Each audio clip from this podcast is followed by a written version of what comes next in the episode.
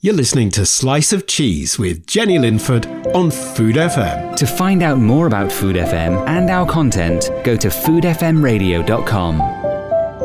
Hello, welcome to A Slice of Cheese, the Food FM radio series that celebrates the world of cheese. I'm Jenny Linford, a food writer and cheese enthusiast, the author of Great British Cheeses. Cheese is a delicious and fascinating food, and we're setting out to explore this remarkable food and share the stories of the people who make, sell, and love it. For this programme, we're looking at a very famous French cheese, Brie. You know, a cheese that is now very familiar, but actually has a, a long and fascinating history. We're going to be talking about the sort of history of the cheese with Patrick McGuigan, who is a great cheese expert and has written a wonderful book called The Philosophy of Cheese. We'll also be talking to Patricia Michelson of La Fromagerie. La Fromagerie is famous for the quality of its cheeses and known for the quality of its French cheeses. Uh, Patricia sort of fell in love with French cheese and started bringing them back to, to Britain and selling them, you know, initially at a, I think to friends, and then it sort of grew into this very wonderful food business in, in London. You know, Brie isn't just made in France. Brie de Meaux is made in France, but other Bries are made. And we're going to be talking to Jonny Crickmore of Fen Farm Dairy. He's a really wonderful sort of young British cheesemaker, and he's making a, a British version of Brie from using raw milk from his own cows. It's called Baron Bigod. It's a really wonderful cheese, actually. So Jonny is our third guest on the programme today. So I hope you enjoy it. Online, on smart speakers, and on Listen Again. This is Food FM. Savour the crunch of Peter's Yard sourdough crackers. Available at Waitrose, Sainsbury's, Ocado, Amazon, petersyard.com, and specialist food retailers. Hi, Pat. It's really lovely to have you on the programme. Um, and I was really interested. I've, I've got your fascinating book, The Philosophy of Cheese, which is such a clever piece of writing, I think, because it takes you sort of through the story of cheese, through different cheeses. And I was struck that brie has got a sort of fascinating history. T- tell us, I mean, it's such a you know it's, it's such a famous French cheese, but also obviously it's got a lot of history to it. Tell us about some of the stories. Yeah, well, brie's um, uh, it, it does have a long history. I mean, the more you dig into cheese history, the more you find that the the stories and the myths and the legends um, it's very hard to find actual evidence of, yes, of these myths and legends, um, which is fine. I spent a lot of time in the British Library, um, who they're the publishers of the book, um, researching cheese and looking through old manuscripts and so on. And there's quite, I mean, Brie de Meaux, you know, there, there is, a, there is a, a, region just sort of east of Paris where Brie historically comes from. Mm-hmm um, there there are there are sort of what people think are references to it from sort of the 9th century. Mm. But then uh, cheese historians fall out about whether actually this is a reference to brie or is it possibly a reference to Roquefort. But certainly, it's, it's, so, it's so vague, is it? It's just it just it's be, well they talk about yeah. yes they talk about sort of mouldy cheese, and of course the the cheesemakers of Roquefort said well they're obviously they're obviously talking about Roquefort, yeah, and and the the, the cheesemakers of uh, of the Brie region say, well, no, no, this is a sign of um, uh, uh, that, that um, Charlemagne, uh, Emperor Charlemagne, was was talking about uh, Brie. But there's a story where Charlemagne is on a on a uh, he's on a trip and it, he stops um, at a, an abbey, um, and uh, the bishop serves him a delicious cheese. And initially, Charlemagne is going to cut away the the mould from the cheese and the bishop says, "No, no, you must eat the mold. This is all part of the the experience." Uh, so Charlemagne promptly uh, tries the mold with the cheese and loves it so much he orders two cartloads of it to be delivered to his palace. Um, so it is probably referencing Brie, that story. Um, or Roquefort, but I think when you look at it and sort of you, you read, it depends how you translate mold mm. and, and, whether they're talking on the on the outside of the cheese or the inside of the cheese not quite sure um, when you read this sort of 9th century biography of um, Charlemagne um, but what you can say with this style of cheese where you've got this sort of white mold growing on on the outside is, is it probably is these kind of brie style cheeses are probably linked to the the middle ages and particularly to, to monasteries and abbeys they became kind of centres of uh, cheese making and cheese knowledge. Mm. After the fall of the Roman Empire, you had of um, monasteries and, and, and monks who were making cheese, um, and they would often store the cheese in their cellars, uh, where which are cold uh, and damp and, and, and the perfect environment for growing mouldy cheese. Um, so probably these sort of mould ripened cheeses like brie uh, started to you know be developed around this this period. So uh, you know anywhere from sort of the fifth century forward, really. Gosh. Um, mm. Yeah. So um, yeah. So that's I mean you know Brie de Meaux has a kind of long history. There, there's more. You're on more uh, sure footing in terms of um, its history, where um, uh, where you uh, sort of talk about Napoleon and the Congress of Vienna in 1815, where Napoleon had actually had sort of lost essentially, and and and basically Europe was being reorganised um, after the Divided defeat of Na- probably dividing up. Yeah. yeah. so after the defeat of Napoleon, there was the Congress of Vienna, which is basically a big summit where European mm. diplomat diplomats got together and um, uh, tried to reorganise Europe. Um, and Talleyrand, who used to be the right hand man of, uh, of Napoleon, um, had now, by this point, rather cleverly switched to the newly restored French monarchy and was sort of their PR guy. um, so, I mean, you know, the France had been had lost essentially after during the Napoleonic Wars, but Talleyrand had a bit of a sort of PR coup. Uh, where during this Congress um, he sort of organised I suppose you could argue it's the first ever global cheese contest um, where the diplomats brought their own cheeses. Uh, so there was Stilton from England and Emmental from mm. Switzerland, Edam from Holland, and of course Talleyrand brought in Brie de Meaux, um, uh, and and they they all tasted it. I think there were 52 diplomats tasted all the different cheeses, and they all agreed, or most of them agreed, that the French cheese was the best. So Gosh although France had lost uh, lost the war, they won the the cheese war in in the Congress afterwards, and and and Brie de Meaux was king, you know, anointed king of cheeses. Um, I think Talleyrand did a bit of a was a bit of a PR coup for him and and for France. That, um, yeah, that's a good story. Um, so fascinating, isn't it? And, and so I mean, brie. It's interesting, isn't it? Because it's a cheese that you, you know, it's, it's it so brie de Meaux, obviously, it's made, it's legally protected, and it has to be made in that, in a set region, hasn't it, in a set way. But brie, the cheese, is is more widely produced, isn't it? I think lots of, you know, I see brie, you know, quite widely in supermarkets and.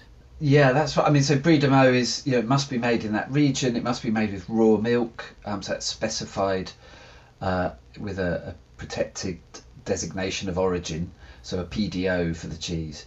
But you're right that the, the name brie itself is not protected. So you see all you know you can make brie anywhere, uh, and it is you know it's it's such a popular cheese that you know there's Somerset brie and um, brie's made in uh, Scotland, um, you know all over Europe, um, and so they don't have the same uh, rules in place about how the cheese is made um, beyond what people think of as being a brie.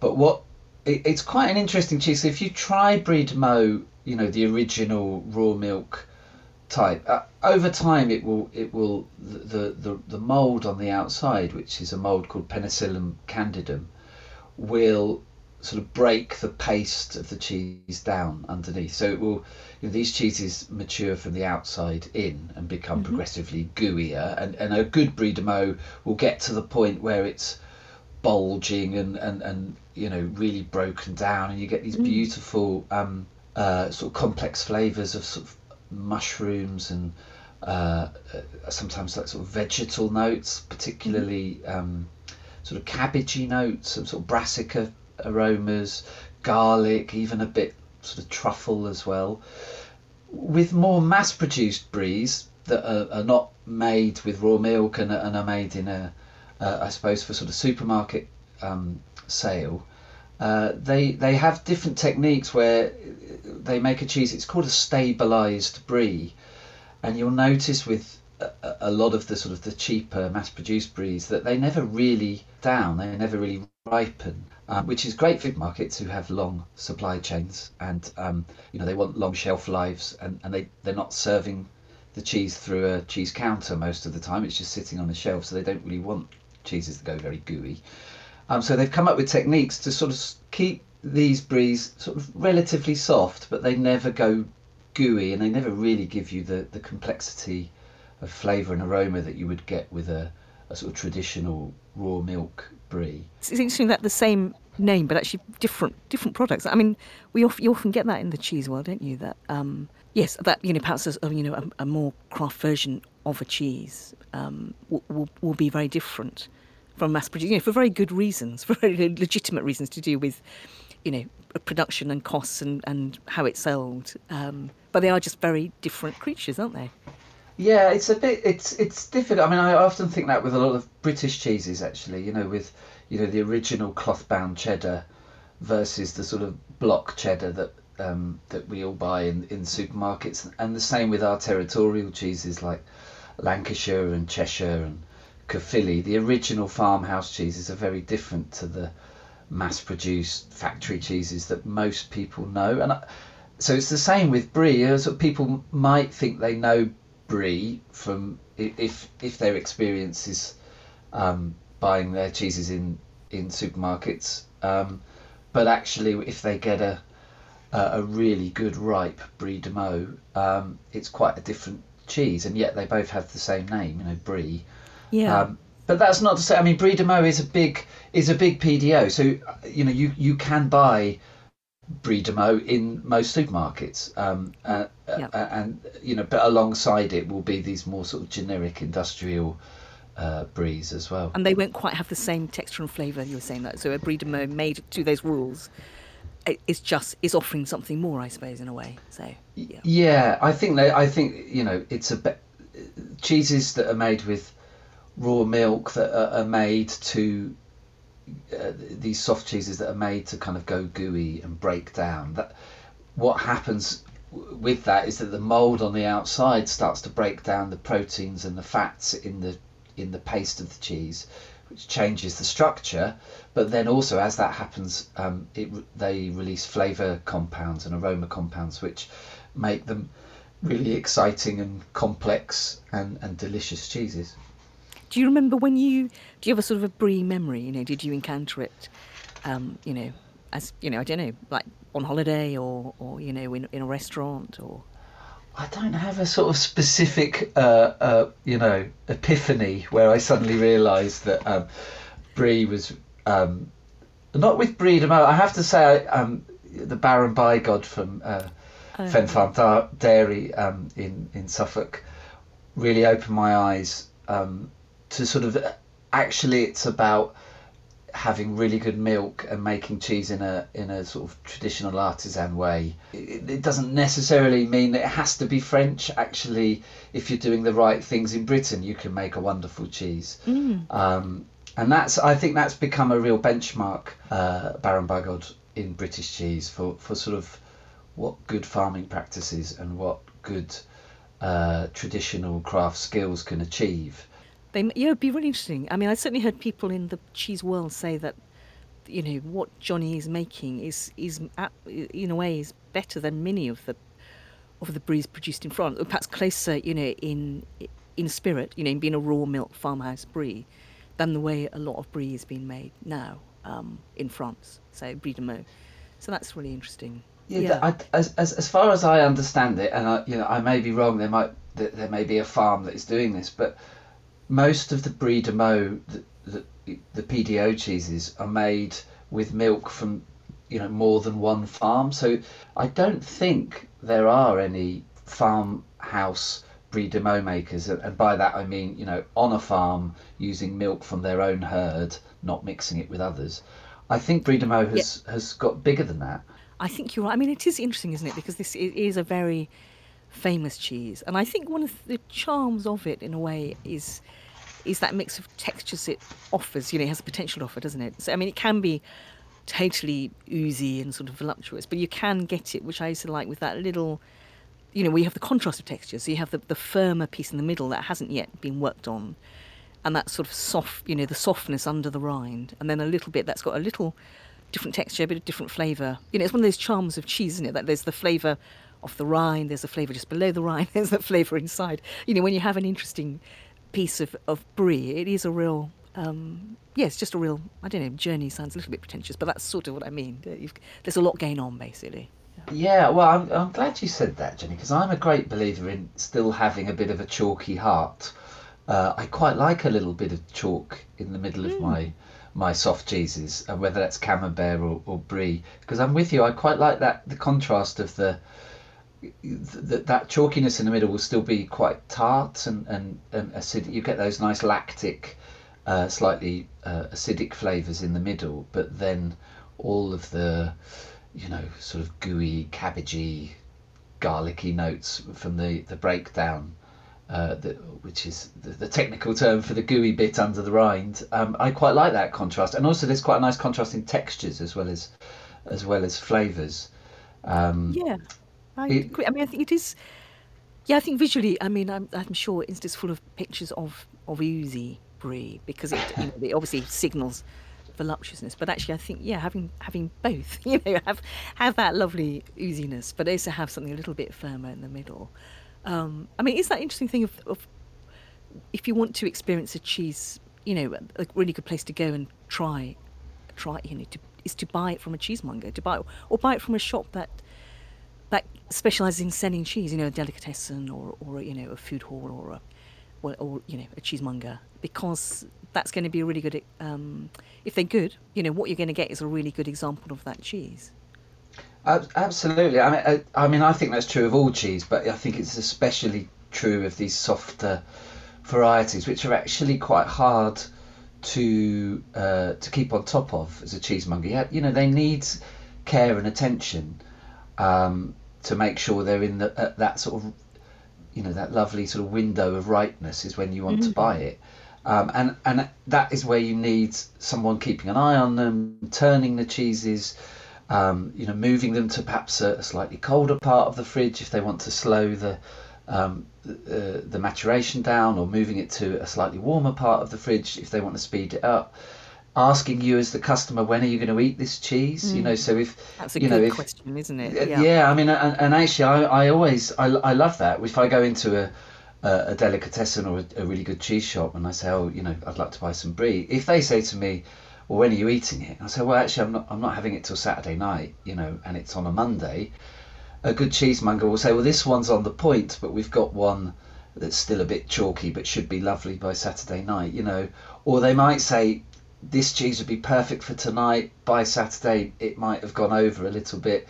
Why don't you try this? Uh, it needs that sort of expertise and, and care and attention, which, again, not to bash the supermarkets too much, because I mean, you know, we all shop in them, but it, it's difficult for them to, to these kind of high maintenance mm, diva yeah. diva style cheeses. Um, it's hard hard for them to, to look after them in the same way.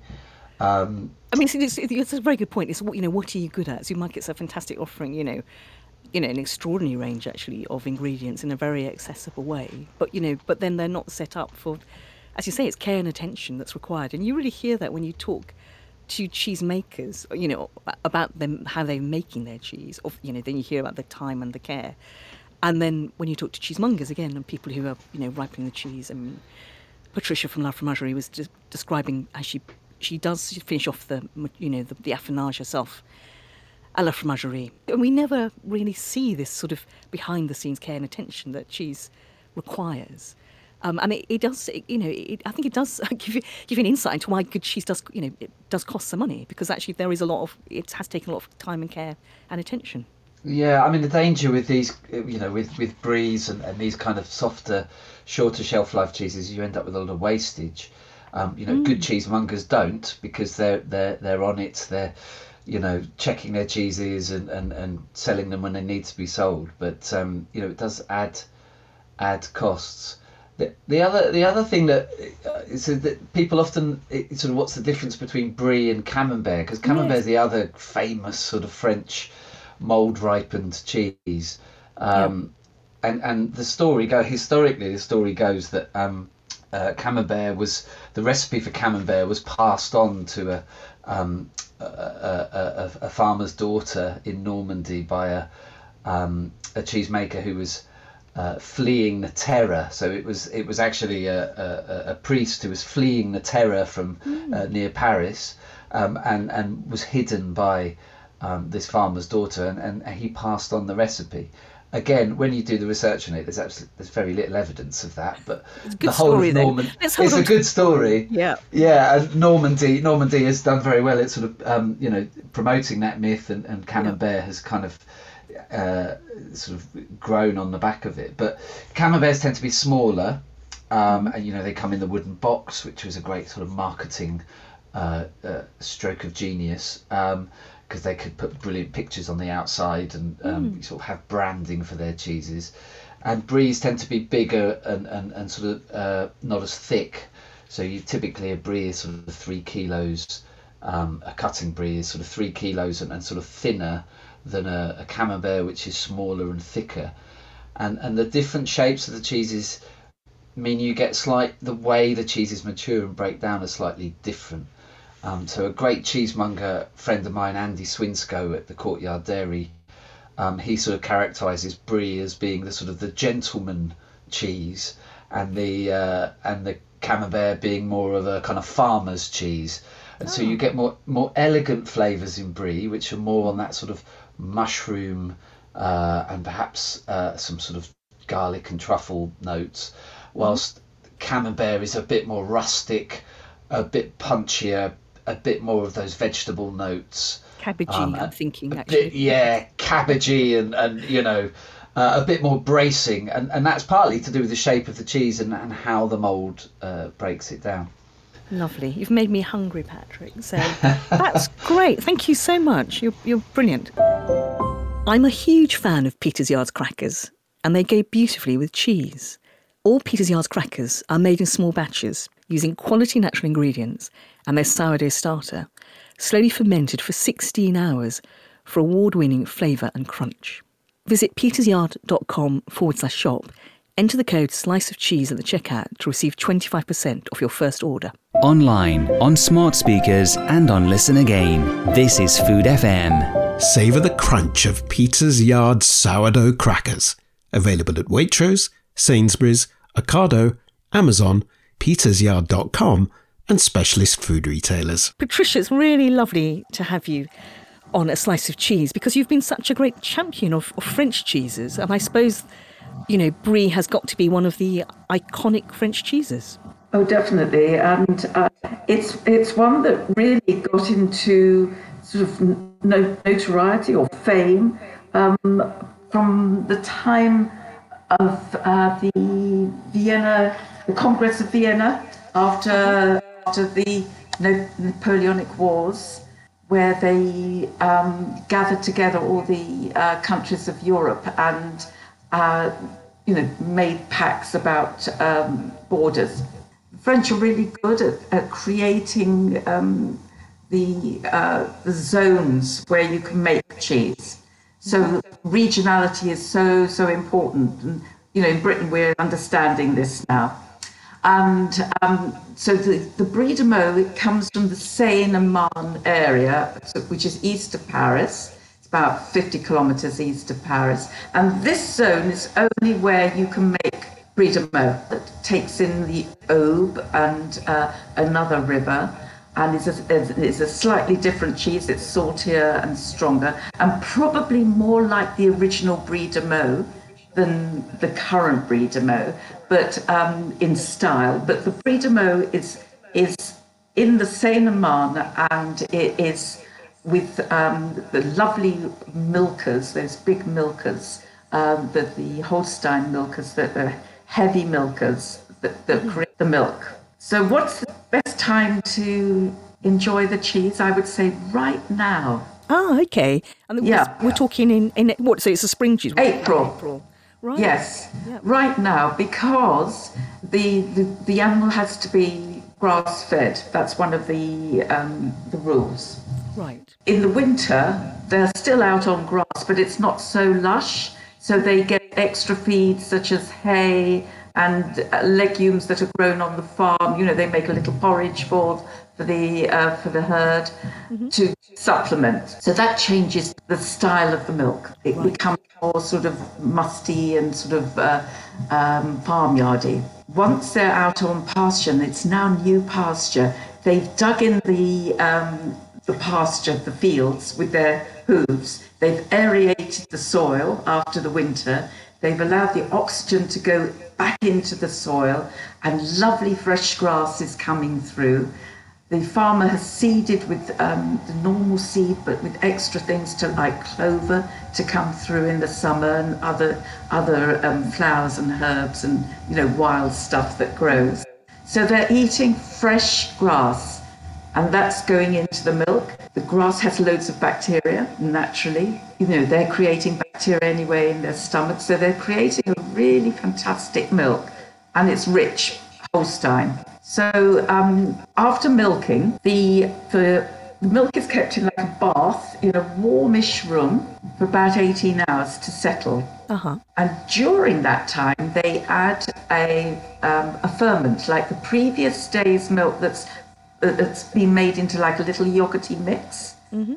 thrown in, plus the serums. Okay, so the the bacterias, um, right. which are the starter culture, is that? The, yes, culture, the start, the cultures. Yeah. Which are um, candidum, the white candidum, and also the uh, a bit of brevi as well. And these are the candidum is what makes that sort of white, lovely velvety yes. coating. Is that? Yes, right? yes, but that's in the milk right at right. the very beginning for the first eighteen hours, and then after eighteen hours, it goes into the next room, which is hot, 25, 30 degrees and then it's curdled, the milk is curdled, and then it is cut into like little squares, and it all looks very soft and blancmange like. Okay.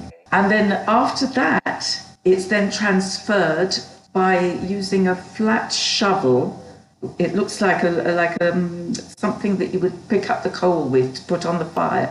You know, so it's got like a, a flat base and then it is lifted up by hand. It has to because they're very delicate, the curds. Mm. By machine, it would break them up too much. So they're ladled into them into the mold, and that's why it always looks a little bit lumpy on the top. You see this sort of ridges on the top of. Oh, of, that's interesting. Yes, it's because of the curds. So they just very gently left on the top, and then they um, and then left again uh, in the in the room. Okay. So draining, the curds are draining, but of their own weight. They're draining, yeah. they're draining more of the whey.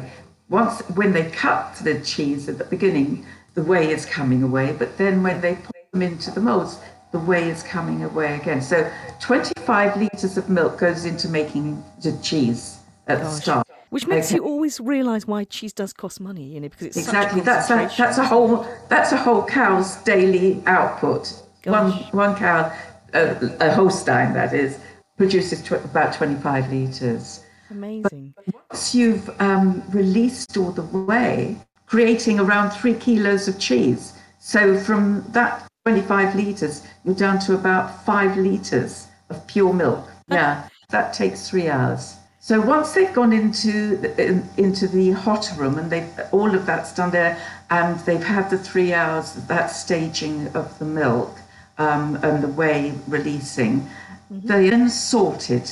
So they go in the next room for sorting, which is then goes down a level. So you've you've started off quite warm mm-hmm. and then gone on to hot. Then you're going down to 18 degrees where you're sorting.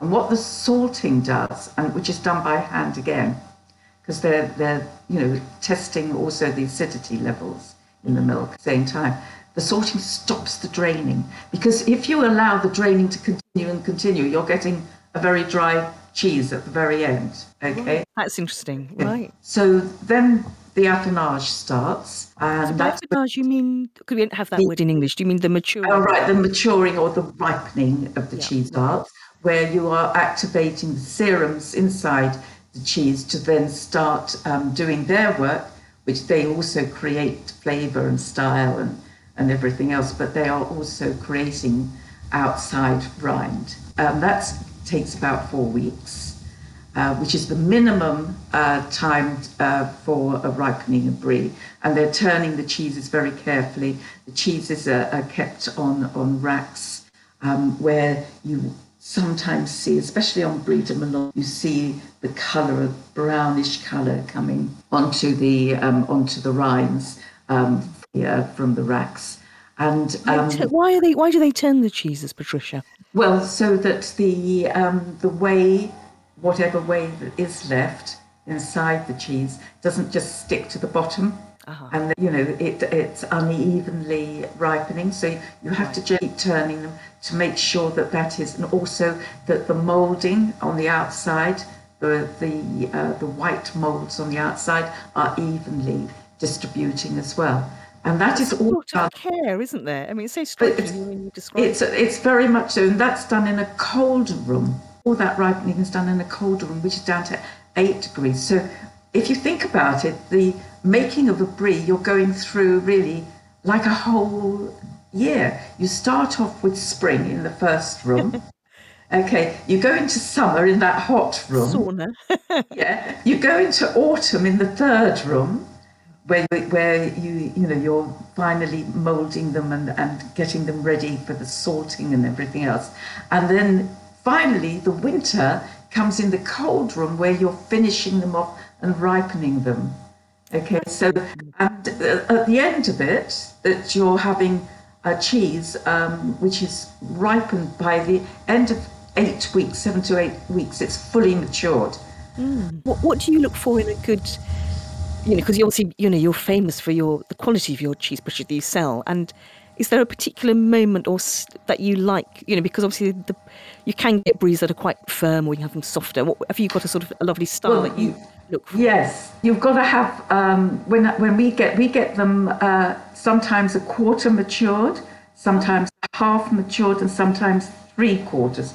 We try and get them in several different stages of maturity so that we can finish them off.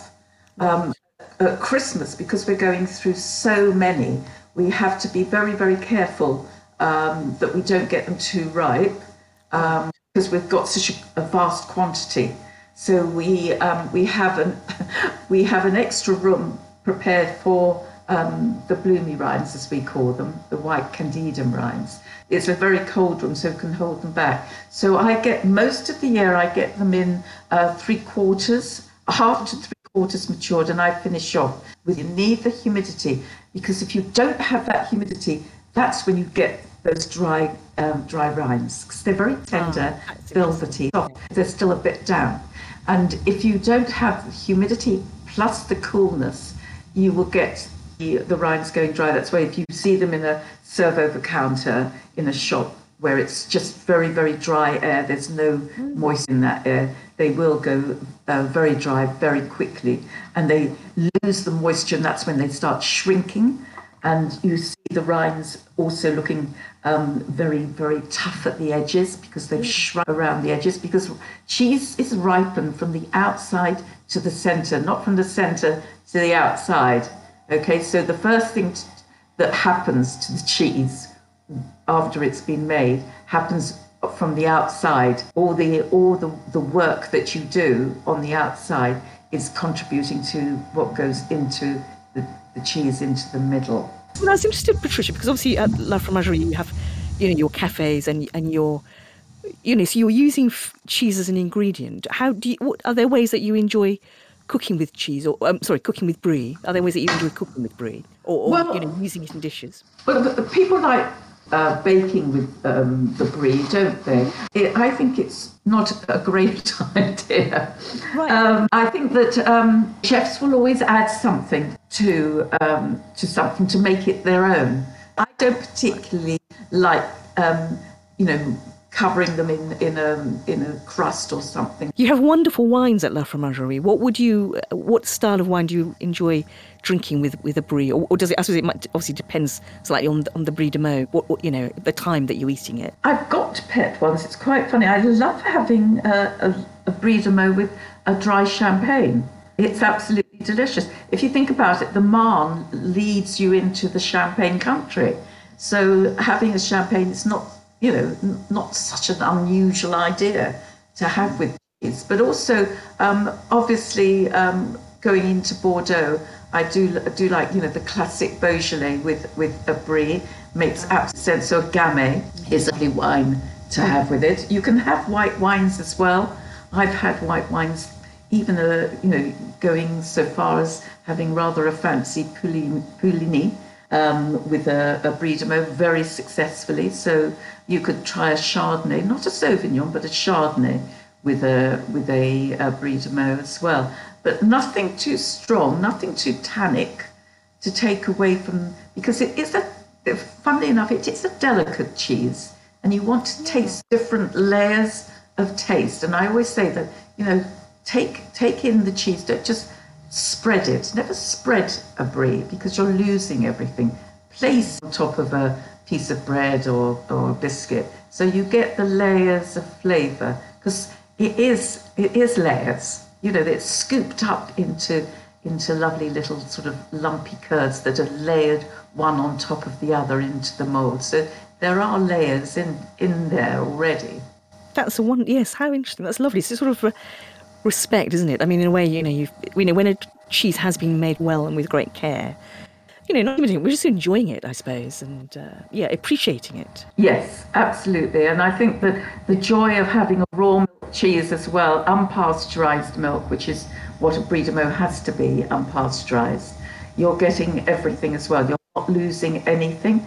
All the bacteria are there right from the very start and all through the process. And you know, in that cheese is is a, um, as you say, or as I say, a, a lot of the time, the time that it, it was made. You know, the, the time it was made. So you're getting you're getting that sense of uh, place and time, time. Yeah, yeah, yeah. yeah. Wonderful. Yeah. Tricia, that was glorious. Thank you so much. Online, on smart speakers, and on Listen Again. This is Food FM. Savour the crunch of Peter's Yard sourdough crackers. Available at Waitrose, Sainsbury's, Ocado, Amazon, petersyard.com, and specialist food retailers. Jonny, welcome to A Slice of Cheese. It's really lovely to have you with us. Um, tell me your story of how, you know, you were a dairy farmer. What, what made you go into making your own cheese? Um, well, prob- I probably have to go back a little bit because, first of all, uh, it, it, was originally the, the the frustration and getting worn down from the dairy industry at the time. This is talking the late sort of 2000s. Um, and I was a bit disillusioned with it all, with milk prices being cut and farmers going out of business. And I'd just started looking for uh, like a, another project um, on the farm because I, I just sort of lost the love of the of what I was doing. I've been a farmer all my life. Um, I've literally been since I was a little child, four years old. I would let cows into a milking parlour for my father to milk, and so I've been been there forever. Um, but um, yeah, I got to this stage in life, and I just got a bit disappointed with it all. I, me and my wife Dulcie, we sort of went out on this um, sort of uh, we looked into free range hen farming, and um, because it seemed like free range hens were sort of on the op, and that sounded like quite a fun project to do, having all these eggs everywhere, um, and um, and it was it was through the seeing the the free range hen farmer having his little shed at the side of the road selling fresh eggs like uh, literally like the eggs would come from the chickens and he would sell them on the day and the net tomorrow we put some new eggs in and people were responding to that. They kept coming. You know, the, we were we noticed while we were there in his yard how many people kept coming up the drive and and uh, and buying eggs, and and we just sort of like I, I went home and I thought, actually, do I really want to do free range hens? Like, why don't I just like sell our milk direct, like the egg farmer was doing? And and that's what we did, and that's what sort of started the whole thing of where we've come to to now was we started to sell raw milk um, because it had a difference. It was different to pasteurized milk in a shop. It, it, it, it was much, it had much more flavor and people were coming and people started coming to the farm because it tasted good and they wanted to support uh, their local dairy farm. And, and it just grew and grew and more publicity and more people started discovering us. And, and then I just thought, well, you know, we're not going to be able to conquer the world just selling a few bottles of milk in, in, a, in our little shed um, near the side of the road. it was a shed painted like a cow, black and white, to sort of like catch people as they drove past, lure people in. But um, it was it was it was just the, the the idea of like what can we do next, and cheese seemed to be the obvious thing because you you put all of your milk into making cheese. Uh, you know, you're not s- separating it or breaking it up, and and uh, so and potentially if if we made a good cheese, we might be able to sell it you know, in farmers markets locally and might be able to sell it to a few shops. And um, and that's sort of what sent us out on our, our I suppose our cheese adventure. That was the first thing we did. And what so did you have an idea of what cheese you wanted to make or did you go and try and you know, do you do some research and then get given some thought, you know, given some inspiration? Yeah, I, I, I, didn't know, you know, at the beginning, we didn't know what cheese to make. We, we me and Dulcie, my wife, we, we love blue cheese and we thought, well, let's try and make blue cheese because we really like that. Um, that was all that we had in our mind at the time. But we visited, uh, we literally just put on the internet uh, in, in, in the search engine, um, you know, great cheese, great UK cheese. And, and all of these companies popped up and we looked at companies which were similar to us in a similar position, except for the fact they made cheese and we didn't.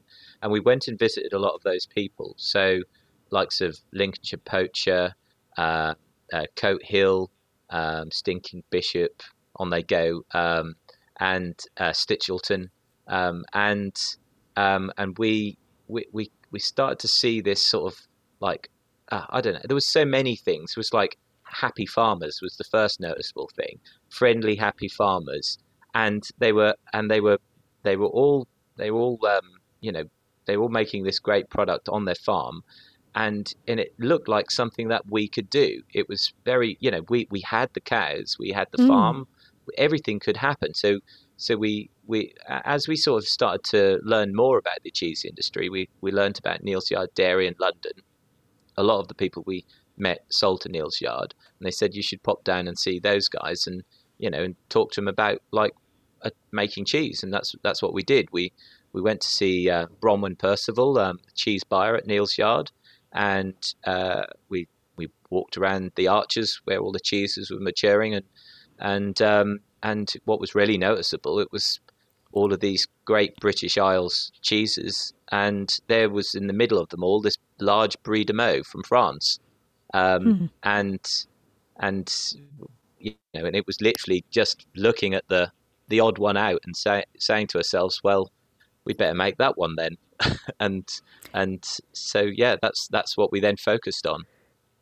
And it's not easy to make a Brie de Meaux, is it? I mean, which probably, which perhaps that's something you discovered, Jonny. Um, so tell us about your, so, you know, not that simple to make cheese. How did you learn, you know, how did you set about trying to learn how to make cheese?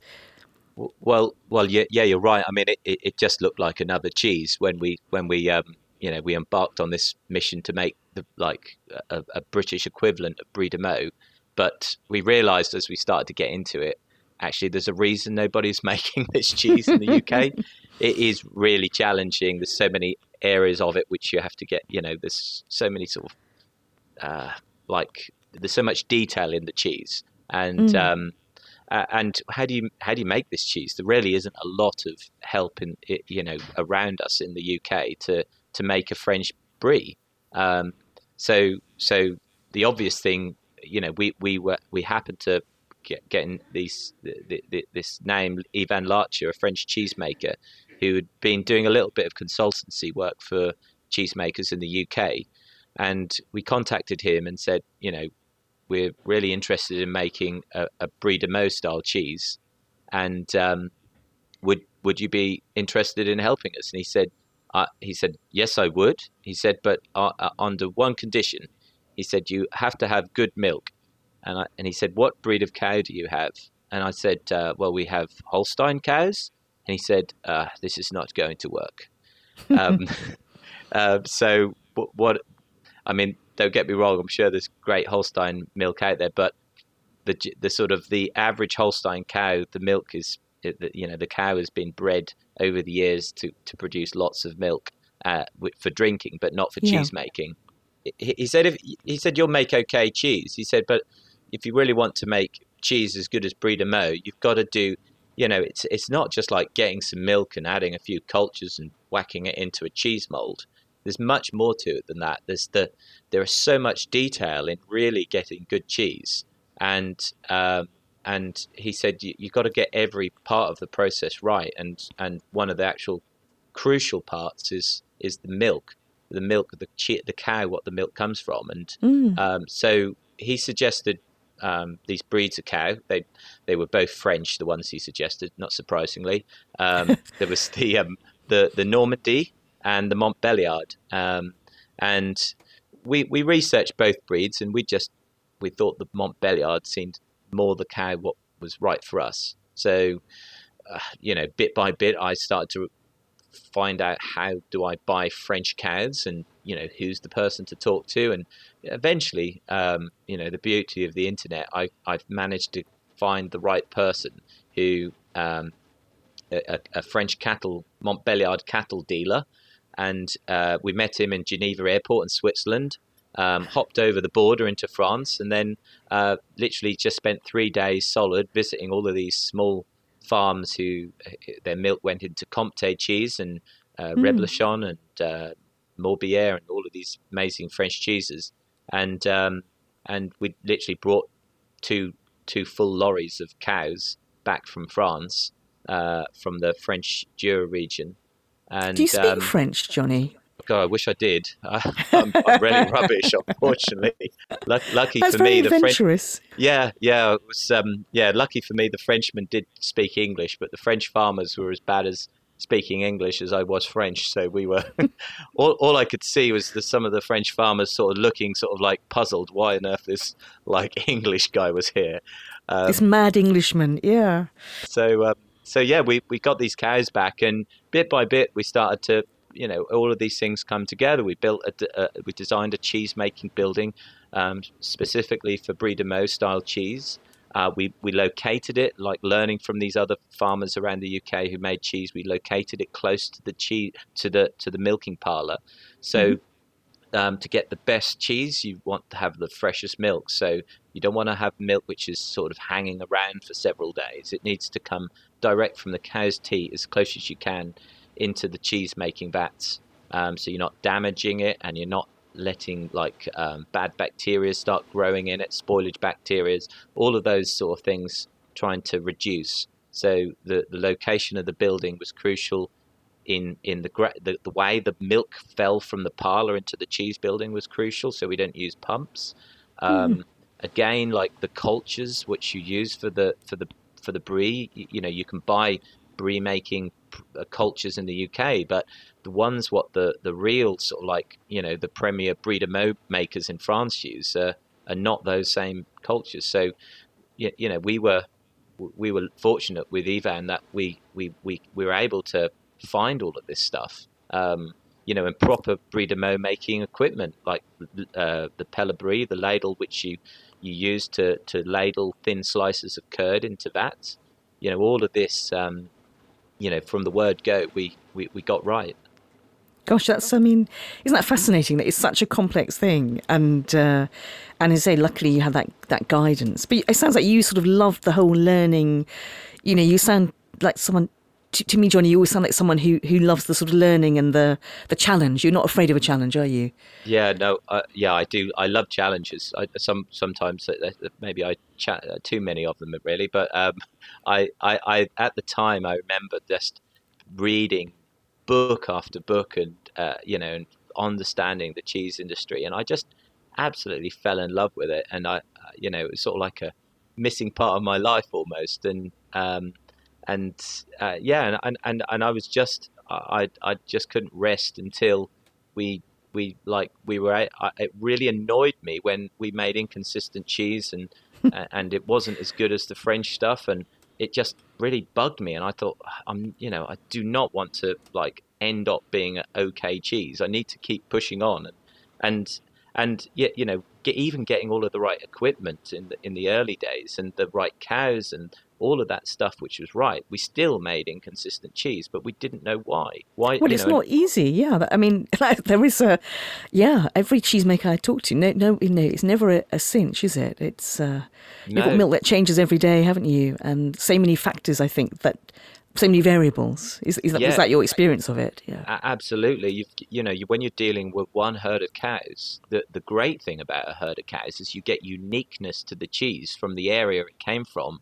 Um, you know, only from that one herd of cows. But the downside is the cows, as they calve through the seasons and as the seasons change, the milk changes, and uh, and you, you know the milk fluctuates up and down in fats and proteins and you know fresh calved milk to late lactation milk all the time, and you, you're constantly you know moving the the cheese making levers. Is you know they're mm. not real levers, but you know you're yeah, you're, you're, you're, yeah. you're, changing the way just small changes throughout the year little but, tweaks yeah yeah but at the at the early days we just didn't know this stuff there was only so much your brain could absorb in in understanding how to make cheese in the early days you, you know adding rennet cutting curd labeling, uh, you know, that's reasonably straightforward. But where it gets really complex is the firmness of the curd and the, the right quantity of moisture released and, uh, you know, crucial temperatures at, you know, at certain times and all of this stuff. It, it it's just, it takes years to. Was there a really... moment when you felt really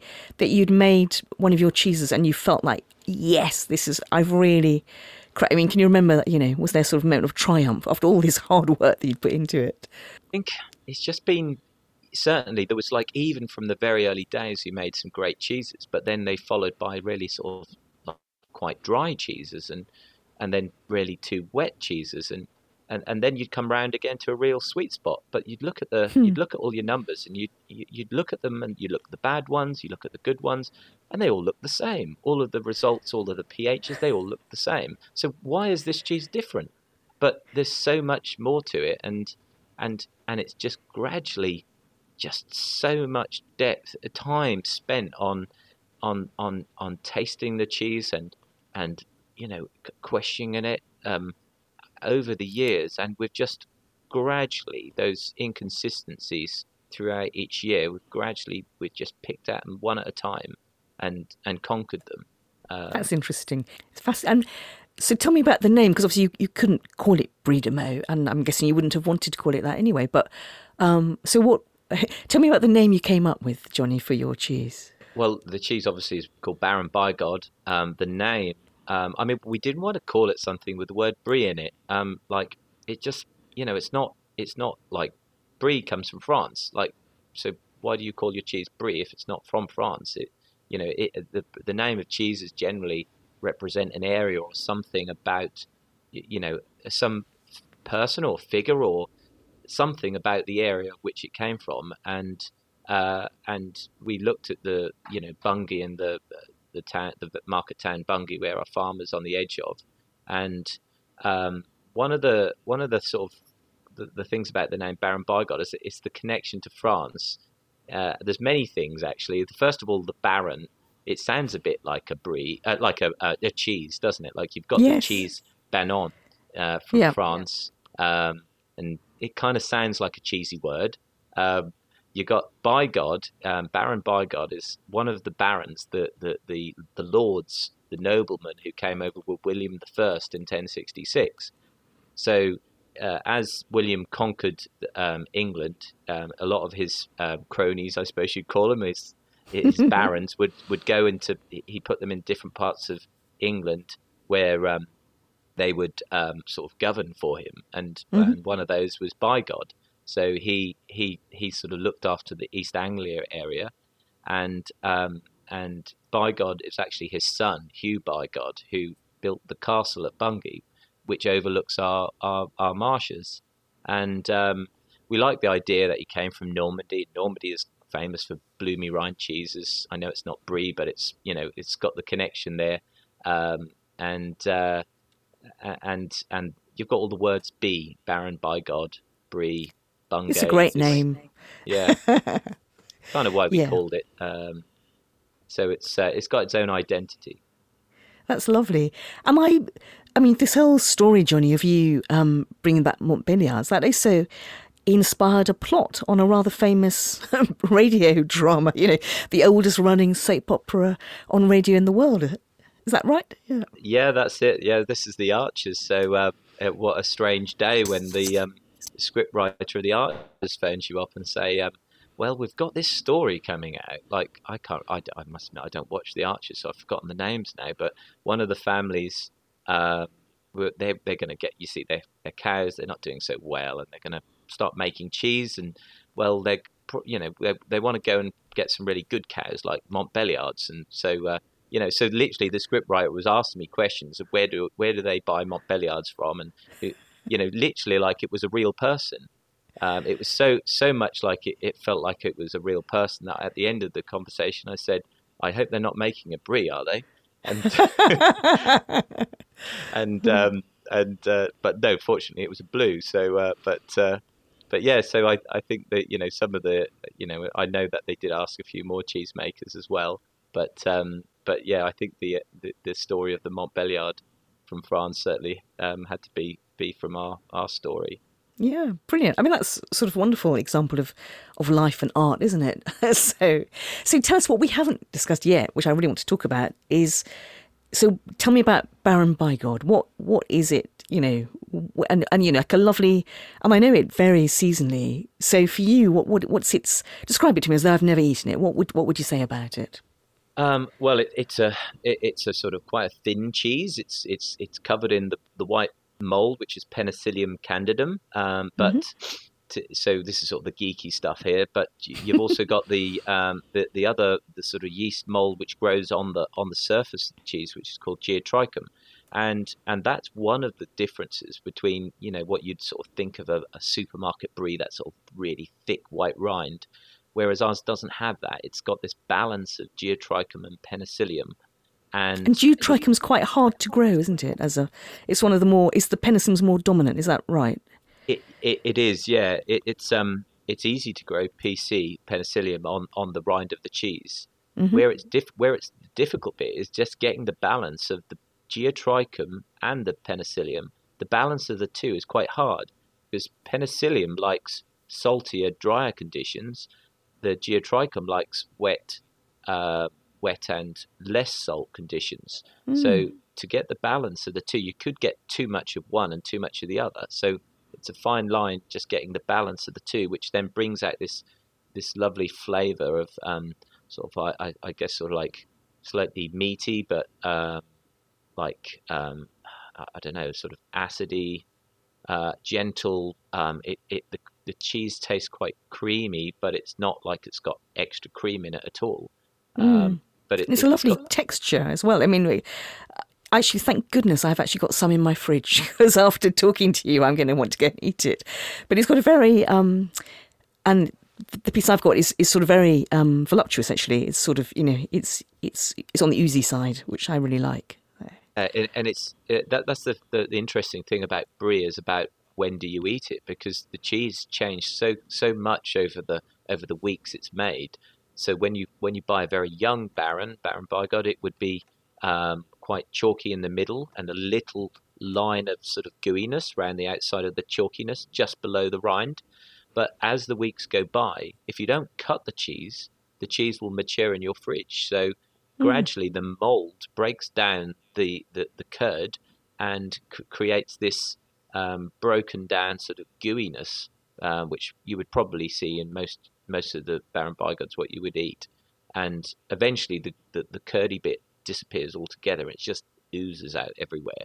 Um, but but but I think it, if you can get balance of just having like a, a, a, sort of thickness of a pencil of curd in the middle and then the gooiness, uh, the gooey bit under the rind, um, then that's the that for me is the sort of perfect the the sweet spot of the cheese, but you, you, you also get the sort of lemony, sort of acidy core to the to the cheese, um, and and the core actually it develops on its own in flavour. you've got so much things going on here because as if if the cheese never broke broke down at all, you you would still have the the, the curd would change flavour on its own as time goes by. Hmm. Um, so if you eat the cheese around 50 60 days, you get this really sort of lovely, like I say, sort of different flavors of sort of like the rind, mushroomy sort of, um, you know, peppery sort of mushroomy flavor, and then the gooiness of sort of more meaty, um, I don't know, um, yeah, uh, sort of creamy flavors, and then then into the center, which is still sort of acidy. I was wondering if there were, you know, restaurants that you felt very proud of, you know, that uh, I imagine lots of local chefs were really thrilled to have, you know, a great cheese to put on their menu. Did you get that lovely response? Was there? But that's the question I'm going to ask you is, what was the response to your cheese? What you know, what did you? What was the feedback that you, you got when you started making it? And yeah, I mean, it, it, it's it's always gone down great in re- restaurants. It just seems to really, I mean, what we get from feedback from chefs is, you know, they notice when you, it goes on a cheese board in a restaurant, it never comes back it never it mm. goes out to the on the cheese board, but it never it never any of it comes back again. So it always gets eaten. So um, it's popular in restaurants. I think people, you know, when you're out for a meal and you, you want special stuff, don't you? And and when you see a bit of our cheese sort of oozing out on the plate, you know, you can't help but just want to like like put the knife in and cut a piece off. So um, it, it it's it's it's interesting over the years, you know, sort of you know early days it was more local restaurants what would support us and really sort of got to the point where you know it was on Michelin star restaurants and you know it even featured on the finals of MasterChef so um, that's wonderful, you know, isn't it? Yeah, I mean, that must be very, you know, isn't it interesting that you were, you know, you were in a tough place with dairy. You were very disillusioned, and you, and I listened to you talk about your cheese journey, and you sound so buoyant, you know, and sort of excited by what you've done. And you know, it sounds like that was a wonderful decision that you made. Yeah, it it I, I, without a doubt, I'm so pleased we did go down the route of cheese, and you know, and uh, you know, back then because it's it, it's um over the years, it's just you know our business has been able to grow, and we've been able to em- employ um, you know lots of people locally. Um, and for me, it's like you know, I feel very proud of, uh, you know, starting off making the first cheese and, um, you know, and scrubbing away, cleaning cheese molds, and to the point where we've now got a whole team of people, um, you know, making it and making really good cheese as well. Um, and it's real satisfaction seeing seeing our team, you know, people how how um, how they enjoy, you know, the farm and and and and you know getting the getting the, the the stories come through of the cheese being on MasterChef or you know on TV or whatever radio. You know, mm. it's eh, we're all really proud that we're all playing a part in making something which people enjoy. That's wonderful. Thank you, Jonny. That was perfect. To find out more about Food FM and our content, go to foodfmradio.com. Thank you so much for listening to A Slice of Cheese. I hope you've enjoyed it. If you have enjoyed it, it would be lovely if you could rate us on wherever you've found this podcast. It will make such a difference to us. So I hope you'll enjoy us again. Thank you very much.